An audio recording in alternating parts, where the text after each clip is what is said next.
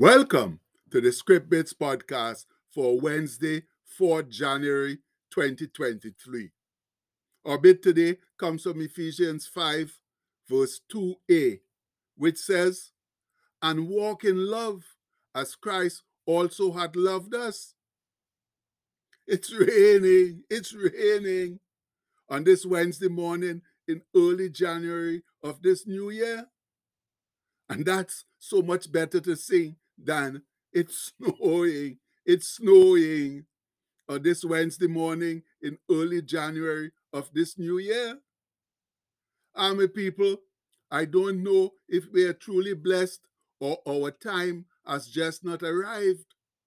But rain and wind are all we've been getting in my neighborhood over the last couple of weeks, while others have been bombarded, inundated with snow and all sorts of negative happenings due to the snowfall. But we'll certainly say, Thank you, Lord, for the rain. As the old people would advise, never look a gift horse in the mouth. It's bad manners. Yes, just say thanks and move on. And that's exactly what we'll do today. Move on to more practical aspects of living the new life found in Christ. Now, in chapter 5 of Colossians, where Paul continues his admonitions, where he says, Be ye therefore followers of God as dear children, and walk in love as Christ also had loved us, and had given himself for us an offering and a sacrifice to God for a sweet smelling savor or aroma. And that comes from Colossians 5 1 to 2. Yes, my faithful brethren, that is one of the most powerful, wise, and sensible admonitions in the Bible.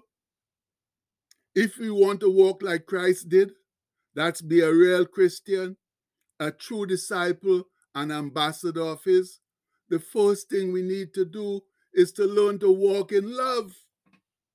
And it can be learned. So there are no excuses about I don't know how, I wasn't born that way, and all the other foolish excuses we tend to dredge up when we don't want to do something that's somewhat difficult. No, we don't have to like everybody, but we need to treat everybody decently with kindness and compassion. But Paul strongly advised the Roman church thus recompense to or repay no man evil for evil. Provide things honest in the sight of all men that have regard for good things.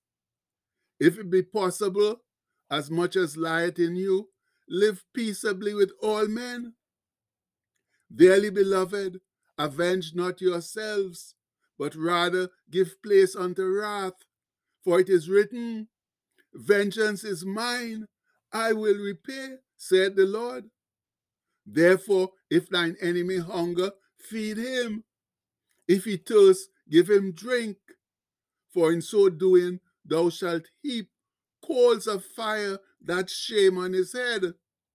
Be not overcome of evil, but overcome evil with good.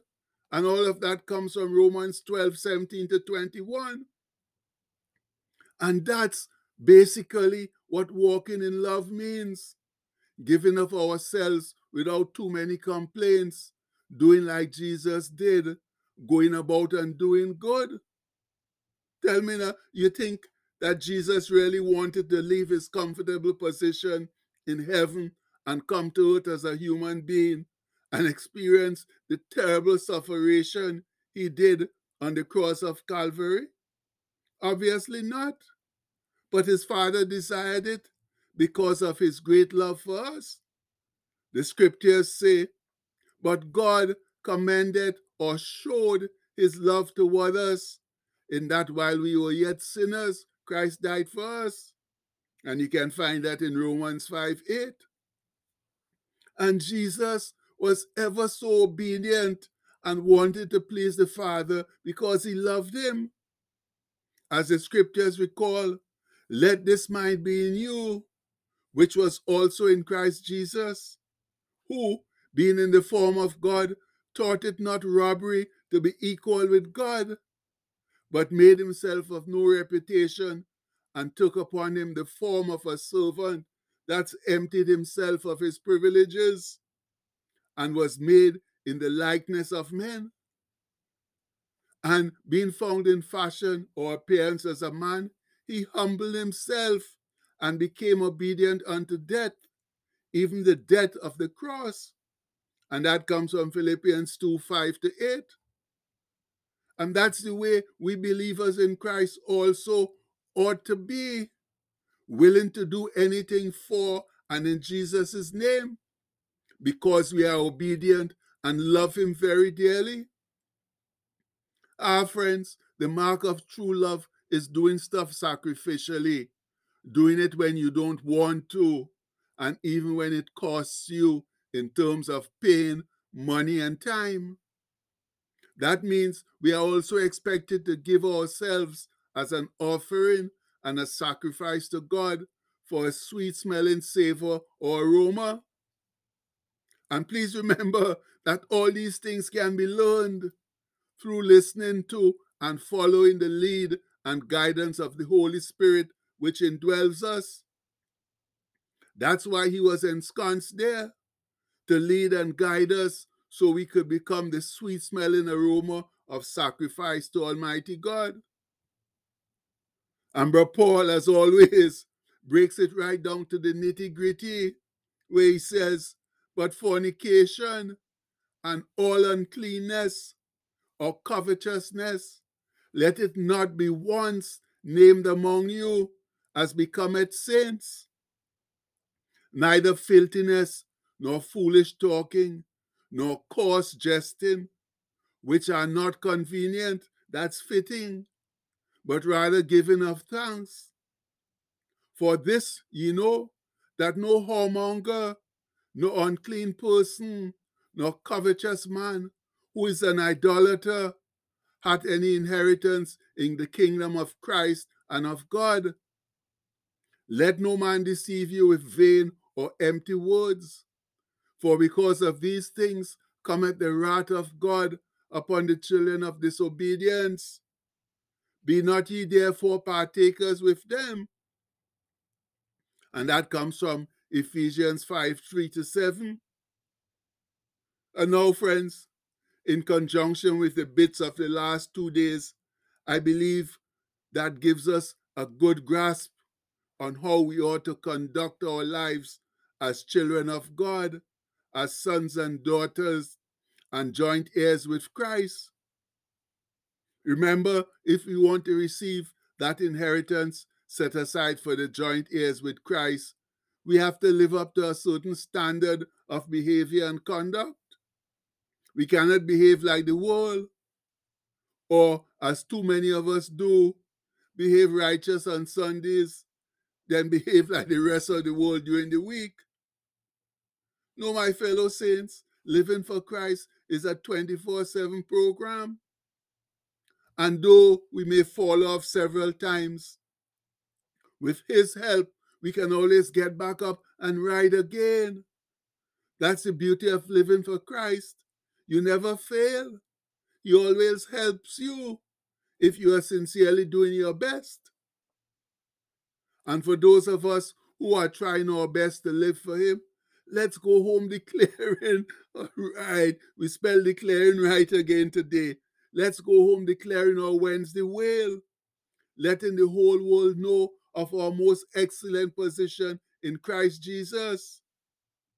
As one strong and sincere voice, Wednesday, Wednesday, Wednesday. I'm so glad to be alive on this Wednesday. Wednesday, Wednesday, Wednesday. Thank God the breath of life is still flowing through me on this Wednesday. I'm halfway home.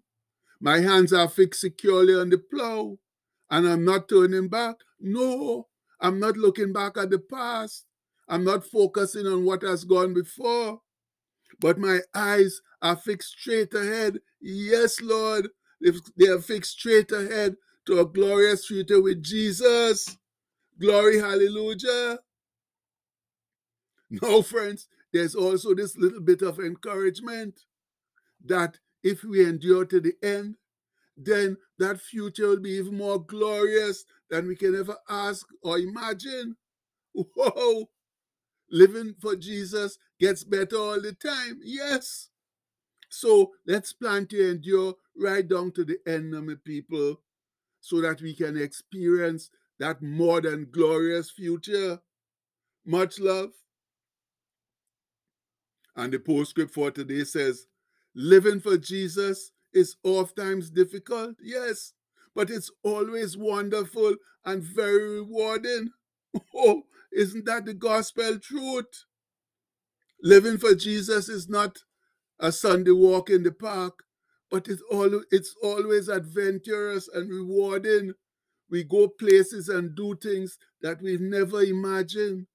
So please, let's get together and live sincerely for Jesus now, because that's the best option of the two we have on this earth. And we pray that we'll all do that in this new year. In his mighty name. Amen. Please have a blessed day, my people. Much love.